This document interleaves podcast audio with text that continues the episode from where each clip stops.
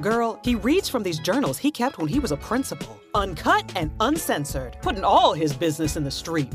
The podcast, Ruthless Equity. The name, Ken Williams.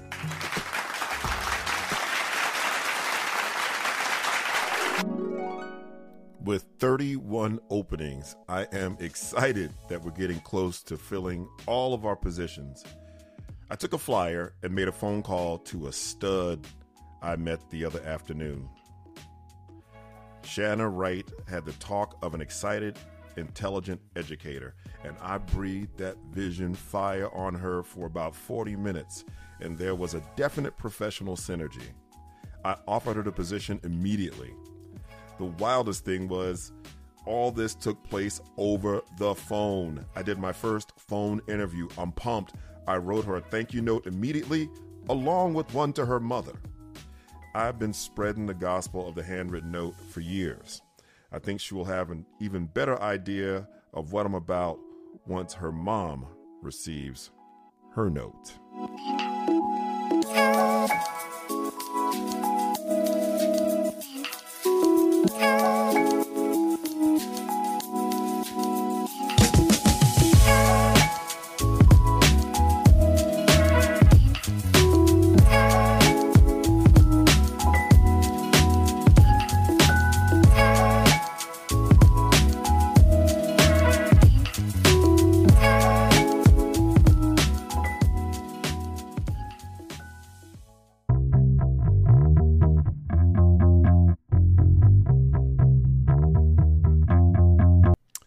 Listen, I have revamped my professional development offerings. You can find them at unfoldthesoul.com. Touch the speaking tab.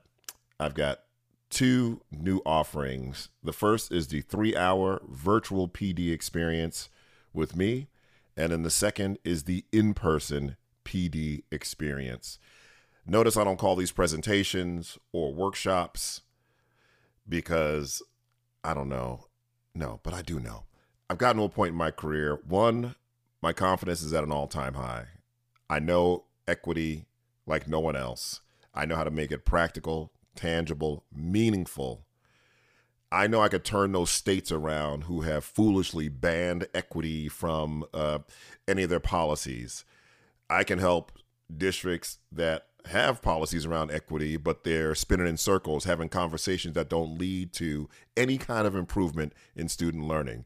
I can move your district from PLC light to PLC right because I explain PLCs like no one else. I simplify it, it's authentic.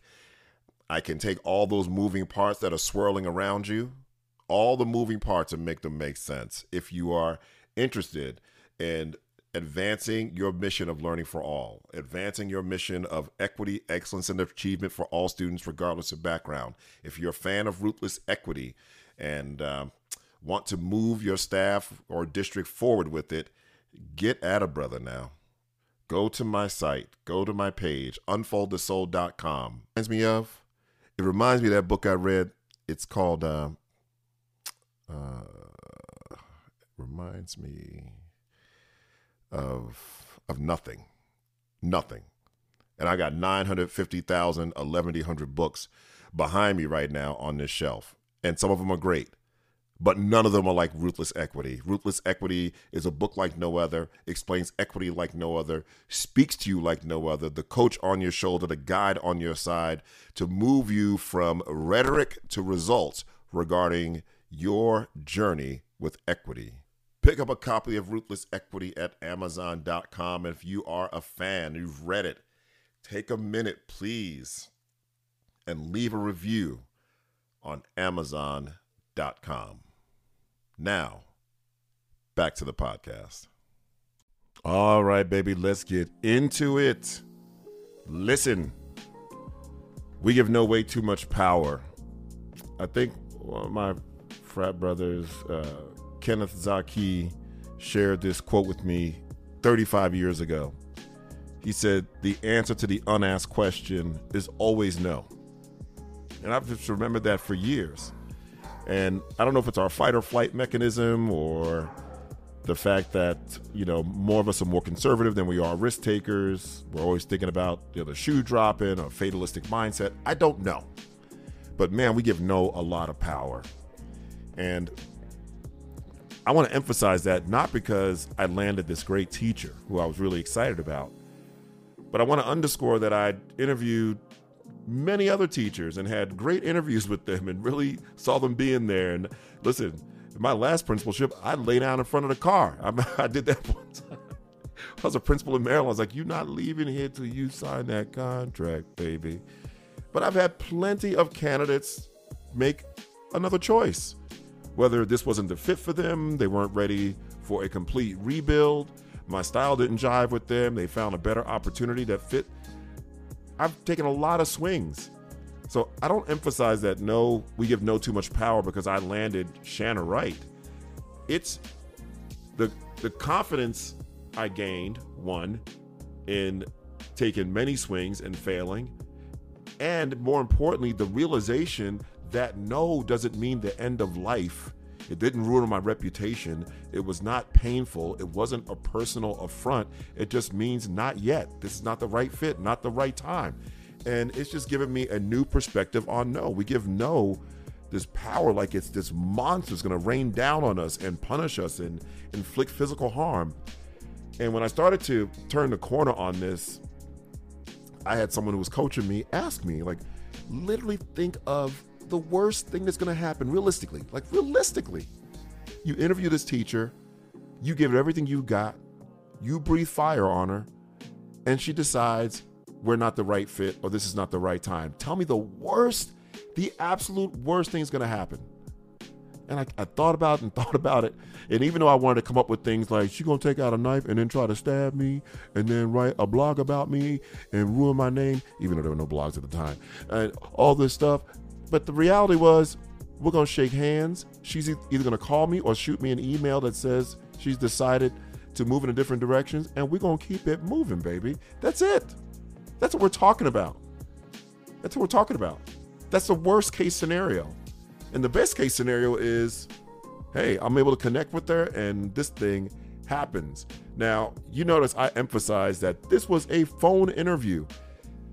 Listen, phone interviews like Zoom, the pandemic has brought Zoom to the center of all of our lives. And virtual meeting, virtual connection, virtual hiring is commonplace now. It's commonplace. So I just want you to, I just want to give you some context. This is 2006. This happens. And so face to face interviews, that was the thing. In fact, phone interviews were almost, at least from my perspective, almost frowned upon.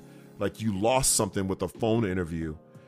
In fact, this school district that I'm working in, in Georgia, I was living in Maryland at the time, they respected the fact that that's a flight or a drive down, you know, at an expense. And they offered to give me a phone interview. And I was like, hell no.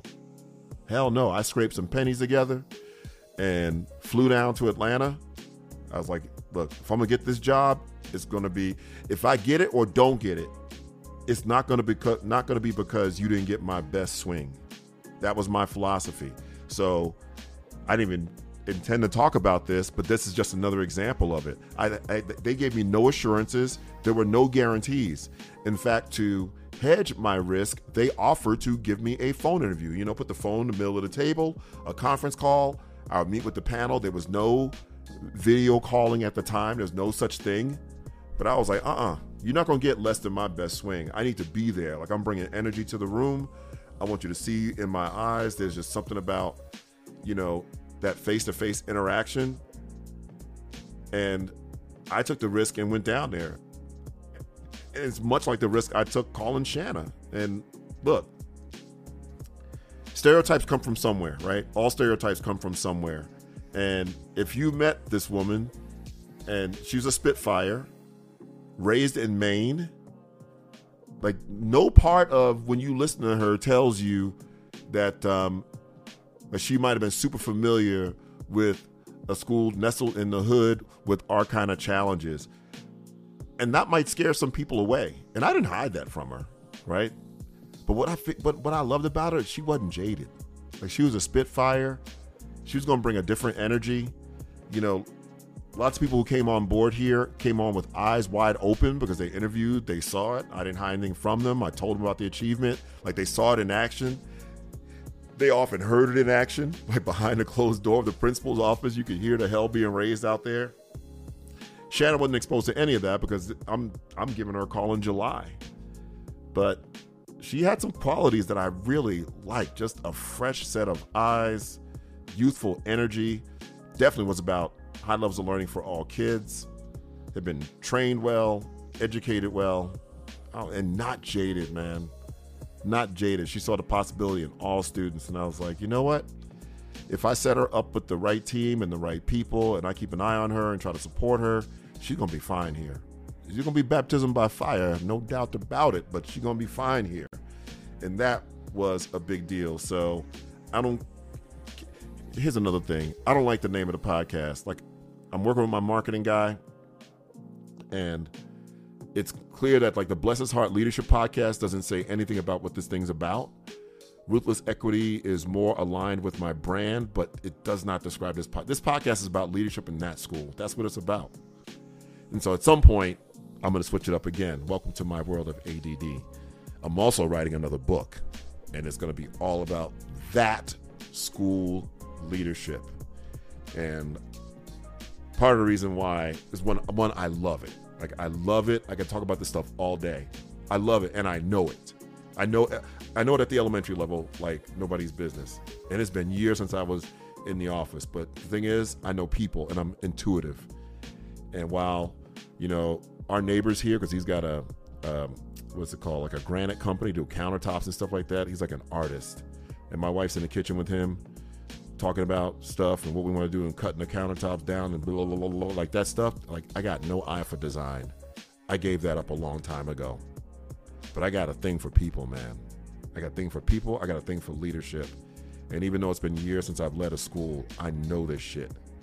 And that's what my next book's going to be about because there's something different about that school leadership. There's something about that school, baby. There's some there's some things that there's some things that are common with all leaders, all school leaders, but man, there are things that just hit different when you leading that school shouting. And everybody who's leading that school right now, everybody who's a teacher at that school knows it. It's just a fact. They're just things that are different. There's stuff that happens at that school that can only be understood. The kind of dysfunction you typically walk into, whether it's quiet, desperation dysfunction, or that loud out in front on Front Street disruption. There's only stuff that you got to get folks in the room who work at or lead that school to talk about. And that's what my next book's going to be about. And I have to thank you, the loyal listeners to this podcast, because it gave me a jolt of confidence. I've thought for years, more than a decade, about using some of my journal entries um, in a book. And I thought about it. I started playing with it. I shelved it. But the feedback that I get from you in this podcast is, uh, giving me the confidence that I can make this work. So stay tuned for that. So, again, the answer to the unasked question is always no. Don't give no all the power. Take your swing. Take your swing. It not only doesn't cost you a whole lot, you'll gain a whole lot. You'll learn from the experience, you'll get better at, and then you're going to hit on some of these. You're going to hit on some of these. I also make a, a statement about the handwritten note, and I'm a big advocate for it. You know, to my left, right here, is a drawer full of blank notes. I send handwritten notes.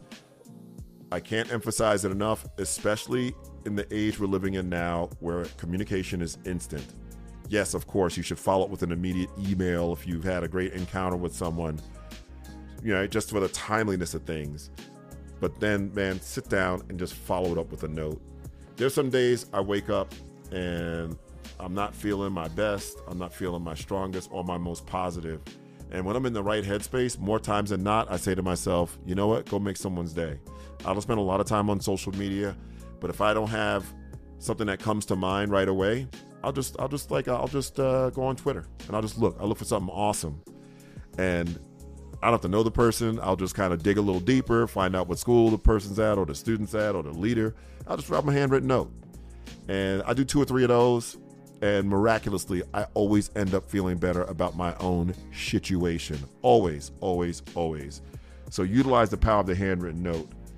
It's um, it's a big deal. It is low tech and high touch. Low tech, high touch. The last thing I'm going to say is this. This one came to me at the last minute, and that is, you notice the very last line of that journal entry was, I think she'll have an even better idea of what I'm about once her mom receives the note. I wrote them, I wrote her a handwritten note and got her mama address and wrote her a handwritten note.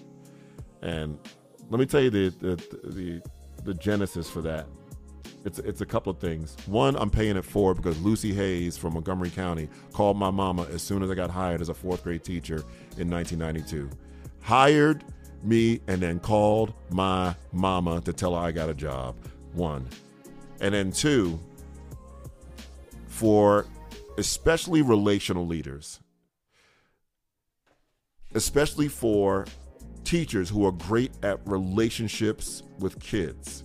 One of the most challenging transitions moving from teaching to school leadership, whether it's the assistant principalship or the school principalship, is when relational leaders don't immediately understand cascading leadership. And I didn't either. I was great with kids, like great with kids. And I know a part of when I moved into the school leadership role as an AP, and by the time I was a principal, I knew better, but as an AP, a part of my ego was like, you know what? I'm not going to be one of those APs that lose touch with the kids and then, you know, lose touch with what's happening in the classroom. I'm going to be great with kids again. So I spent a lot of time in classrooms, a lot of time you know, connecting with kids, so forth and so on. But you know what I missed? Of course, I was there to support adults, but let me see if this hits you the right way. I told a group of leaders this afternoon, I was on a call with um, a university, Northern Michigan University. They're using the Ruthless Equity Accelerator as a one credit course. And I agreed to do a couple of Zoom calls with them. I did one a couple hours ago. And one of the things I emphasized was this look, it's awesome if you're visiting classrooms, relationships with kids, you're putting it on social media. I get all that.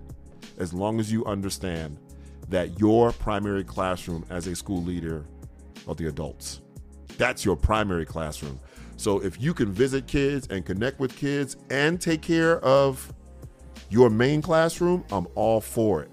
So just imagine a fourth grade teacher who spends a lot of time in the kindergarten classroom connecting with kids. As long as she's getting, as long as she's connected with her fourth graders and doing everything she's got to do for them, like that extra bonus of connecting with kids at other grade levels is awesome. But if her kids are getting the short end of the stick in fourth grade, while she's building these awesome relationships with kindergarten and first graders, that's going to be uh, that's that that that's a little weird. That's that's that's not going that's not going to fly. And it's the same thing with school leadership.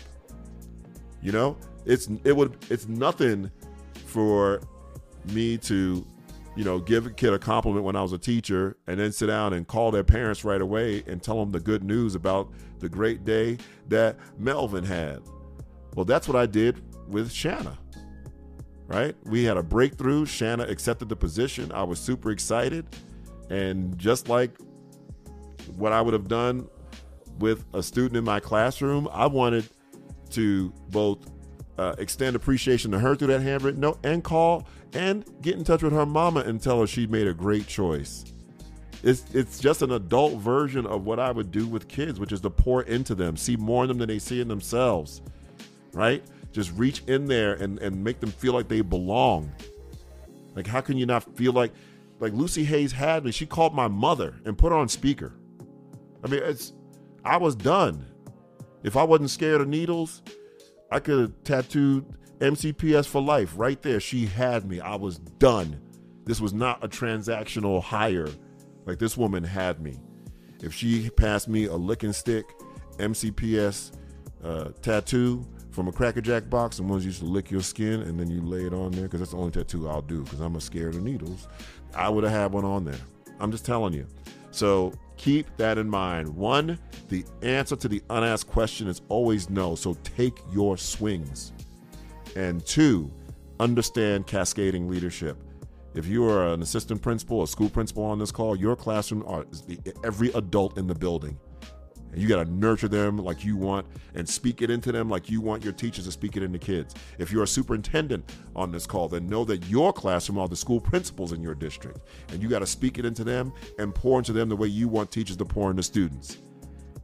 And that's why I tell principals all the time don't treat your teachers like they're the low group because then they'll turn around and treat their kids like the low group. You get what I'm saying? I hope you do. This is supposed to be a short episode, but it's upwards over 20 minutes right now. So let's wrap this thing up. I'm excited about this book. I got to figure out the structure. I'm going to reach out to you for like suggestions and stuff and like run some uh, some samples by you. But I'm I'm super pumped about it. There are just some unique aspects of leading and teaching at that school and I don't know. When I think about what brings me joy, that's what brings me joy. That's what brings me joy. So I hope this uh, episode was good to you. Please, please share it with others. Um, again, I don't know what a good listenership number is. I'm just happy that anyone listens to this damn thing. So make it a great rest of the week. Go make magic for kids. Remember, there's no chance, no destiny, no fate that will circumvent, hinder, or control the firm resolve of a determined soul. And always remember to start with the crown, not with the kid.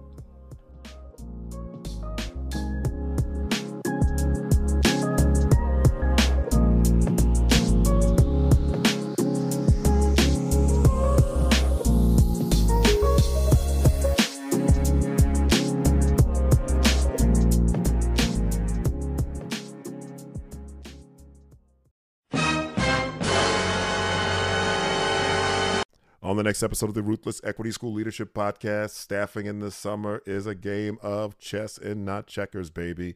And often it leads to the principal having to make hard decisions that don't make everyone happy. You've been listening to the Ruthless Equity School Leadership Podcast with Ken Williams. For more information about Ken, visit ruthlessequity.com.